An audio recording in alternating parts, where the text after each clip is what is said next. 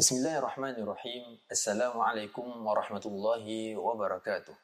Alhamdulillahi Rabbil Alamin. Wassalatu wassalamu ala Rasulillah wa ala alihi wa sahbihi wa man walah, amma ba'd. Para penonton yang dikasihi sekalian, insyaAllah dalam sesi ini saya ingin kongsikan satu perkara yang mungkin agak mudah, iaitu di bawah tajuk tolong-menolong, dan satu sifat yang sangat digalakkan dalam Islam. Kita sering dengar bahawa tolong-menolong ini sangat digalakkan, baik daripada agama kita dan begitu juga adat istiadat orang-orang yang berbangsa Melayu. Kita sering dibiasakan dengan kebiasaan tolong-menolong, gotong royong dan sebagainya.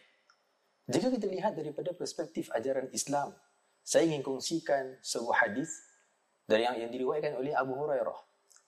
Daripada Abu Hurairah radhiyallahu anhu, daripada Nabi sallallahu alaihi wasallam telah bersabda, "Man naffasa 'an mu'minin kurbatan min kurabid dunya, naffasallahu anhu kurbatan min kurabi yaumil qiyamah. Wa man yassara 'ala mu'sirin, yassarallahu 'alaihi fid dunya wal akhirah. Wa man satara musliman, satarahu Allahu fid dunya wal akhirah. Wallahu fi 'aunil 'abdi, ma kana al-'abdu fi 'auni akhi." Daripada Abu Hurairah radhiyallahu anhu, daripada Rasulullah sallallahu alaihi wasallam telah bersabda yang bermaksud, barang siapa yang dapat mengeluarkan seseorang itu daripada satu kedukaan, seorang yang beriman daripada satu kedukaan, daripada kedukaan-kedukaan yang ada di dunia ini, dalam kehidupan dia ini, maka Allah akan melepaskannya daripada satu kedukaan, daripada kedukaan-kedukaan yang akan dihadapi di hari kiamat nanti. Dan barang siapa yang memudahkan seseorang yang dalam keadaan susah, maka Allah akan memudahkan urusannya di dunia dan juga di akhirat. Dan barang siapa yang menutup keaiban seorang Muslim, maka Allah akan menutup keaibannya di dunia dan di akhirat. Dan Allah akan sentiasa memberikan pertolongan kepada hamba-Nya selagi mana hamba-Nya itu memberikan bantuan kepada saudaranya.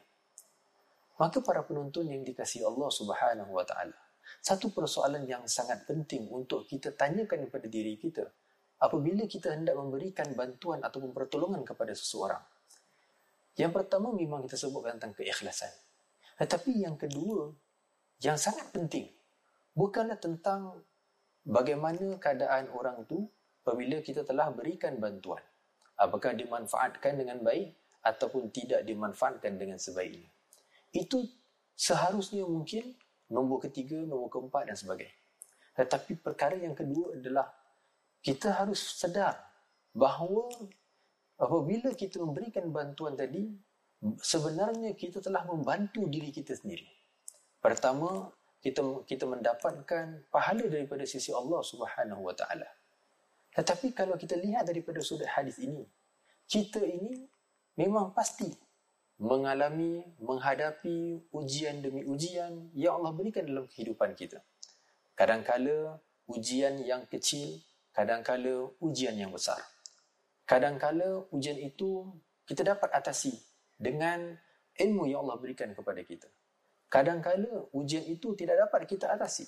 Kita melihat kita telah menghadapi jalan buntu ataupun jalan mati.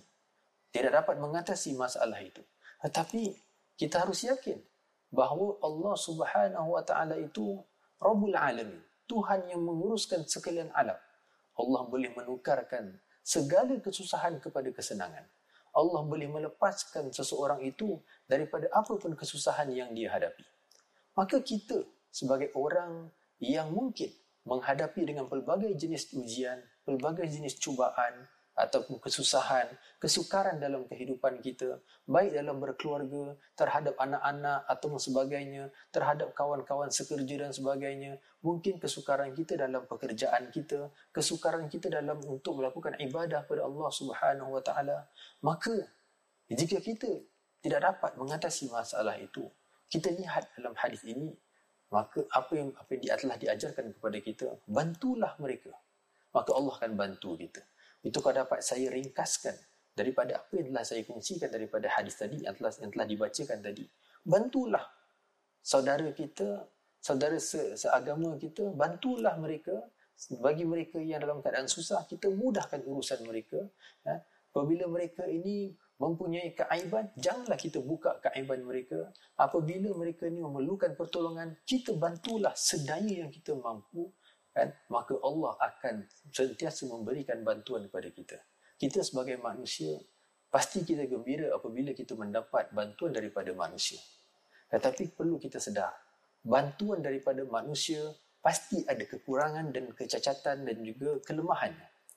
Bagaimana kalau sekiranya bantuan itu datang daripada Allah Subhanahu Wa Ta'ala, yang benar-benar mengetahui akan apa yang kita perlukan, yang benar-benar mengetahui akan kelemahan dan kekuatan kita, sehingga bantuan yang diberikan oleh Allah Subhanahu Wa Ta'ala kepada kita adalah bantuan yang terbaik. Maka tidakkah kita menginginkan bantuan daripada Allah Subhanahu Wa Ta'ala?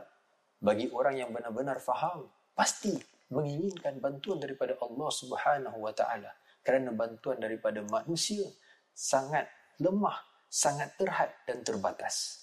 Tetapi bantuan daripada Allah Subhanahu Wa Ta'ala, apabila Allah ingin memberikan bantuan itu kepada kita, tidak ada seseorang, tidak ada sesiapa pun yang boleh menghalang atau mengurangkan bantuan itu kepada kita. Tidak ada seorang pun yang boleh menahan. Tak kiralah manusia ke, ataupun jin ke, ataupun binatang ke, tidak ada satu makhluk pun yang boleh menghalang iradah ataupun kehendak Allah apabila Allah sudah menginginkan memberikan bantuan itu kepada kita.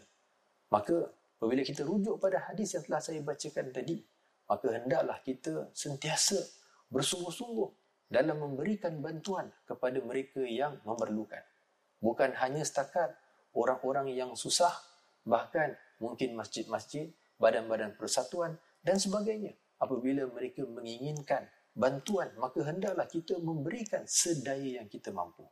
Janganlah kita memandang remeh, janganlah kita memandang kecil atas sumbangan-sumbangan kita yang kecil. Kerana mungkin kecil pada pandangan kita, tetapi mungkin dengan keikhlasan dan pengorbanan kita, dia akan diberikan ganjaran yang besar di sisi Allah Subhanahu Wa Ta'ala.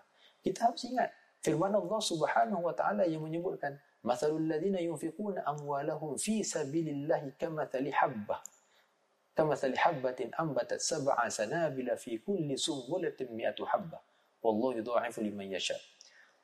Perumpamaan bagi orang yang membelanjakan hartanya di jalan Allah seperti satu benih. Daripada satu benih tadi akan mengeluarkan 7 ranting. Daripada setiap ranting itu mengandungi 100 benih. Maka dekat sini secara ringkas dapat kita fahami, apabila kita membelanjakan harta kita di jalan Allah Subhanahu Wa Ta'ala, maka pahala yang akan kita dapat sekurang-kurangnya adalah 700 lipat kali ganda. Bagaimana kalau sekiranya infak kita itu ataupun sumbangan kita itu memberikan faedah yang lebih besar?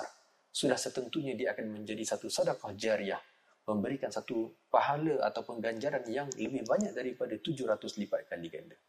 Semoga Allah menjadikan kita dalam golongan orang-orang yang banyak bersedekah, menjadikan kita orang-orang yang ringan hatinya untuk bersedekah, ataupun untuk menolong orang lain atau memberikan kegembiraan kepada mereka yang mengalami kesusahan ataupun kesukaran dalam kehidupan kita ini.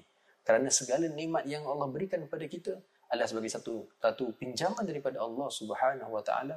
Kerana segala nikmat yang Allah berikan akan dipersoalkan di hadapan Allah Subhanahu Wa Ta'ala. Seperti mana firman Allah Subhanahu Wa Ta'ala yang berbunyi, "Thumma latus'alunna yawma idzin 'anil na'im." Kemudian pasti kamu akan ditanya pada hari itu, iaitu pada hari akhirat, tentang nikmat yang kamu perolehi di dunia ini. Semoga kita tergolong dalam golongan orang-orang yang mendapatkan pahala yang banyak di sisi daripada Allah Subhanahu Wa Ta'ala daripada bersedekah, terutama sekali di bulan Ramadan. Kerana bersedekah di bulan Ramadan adalah merupakan di antara amalan yang sering dilakukan oleh Nabi Muhammad SAW. Jadi saya akhiri dengan tasbih kafarah, subhanakallahumma wa bihamdika asyhadu an la ilaha illa anta astaghfiruka wa atubu ilaik. Assalamualaikum warahmatullahi wabarakatuh.